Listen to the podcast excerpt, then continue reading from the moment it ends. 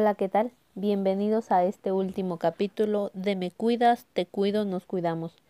Hemos llegado a la última parte de todo este recorrido de información y para nosotras es muy grato haber transmitido esta información a ustedes. El día de hoy hablaremos de algo un poco diferente. El tema a tratar es cuál es nuestro método ideal. Por lo tanto, Elena y yo les vamos a contar, según nuestra experiencia, cuál es el método que a nosotras más nos funciona o nos ha funcionado y por qué. En lo personal, mi método ideal es el DIU de cobre.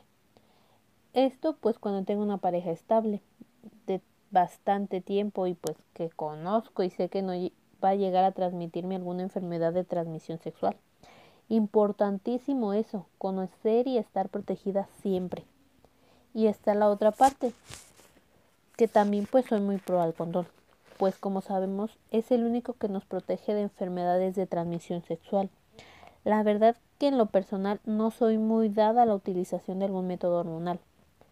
La verdad que no soy fan de estos, pero pues los respeto. Siempre he considerado estos dos como mis número uno, el DIU y el condón. Pero pues aquí lo bueno que existen para todos los gustos, ¿o no, amiga? ¿Qué nos puedes compartir tú acerca de tu método ideal? Haz de cuenta que nos estás describiendo a tu príncipe azul. Te escuchamos, Mon.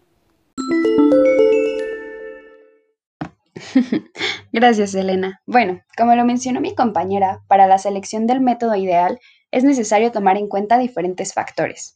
En estos, pues obviamente está la opinión personal, lo que nosotros consideramos que es mejor, Obviamente también las prácticas que se llevan a cabo, si son de riesgo, esto quiere decir que estás con varias personas, o si no son de riesgo, eso quiere decir que es con una pareja estable. Además de esto, también se consideran los factores físicos, si bien la mujer tiene algún problema hormonal o si no lo tiene. Es por esto que para elegirlo es necesario acudir al ginecólogo para que éste nos revise y contemplando todos los factores, nos diga cuál es nuestro método ideal. Al igual que mi compañera Elena, considero que todos los métodos hormonales, ya sea pastillas, parches o el implante, llevan consigo demasiados efectos secundarios, por los que tampoco lo considero una opción para mí. Considero que mi método ideal sería el dispositivo intrauterino o también conocido como DIU. Esto con una pareja estable que previamente se haya realizado estudios para corroborar que no tenga enfermedades de transmisión sexual. Elijo este porque tiene pocos efectos secundarios y no se presentan en todos los casos. Además de que su duración es bastante larga, por lo que no tienes que estarlo cambiando continuamente.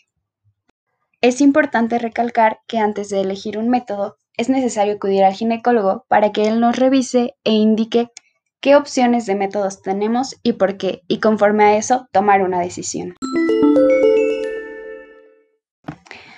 Bueno, hemos llegado al final del último podcast de esta serie de podcasts informativos acerca de métodos anticonceptivos y planificación familiar. Me cuidas, te cuido, nos cuidamos. Agradece que hayan llegado al final y esperamos que toda la información que les presentamos les haya sido útil. Cuídense mucho. Adiós.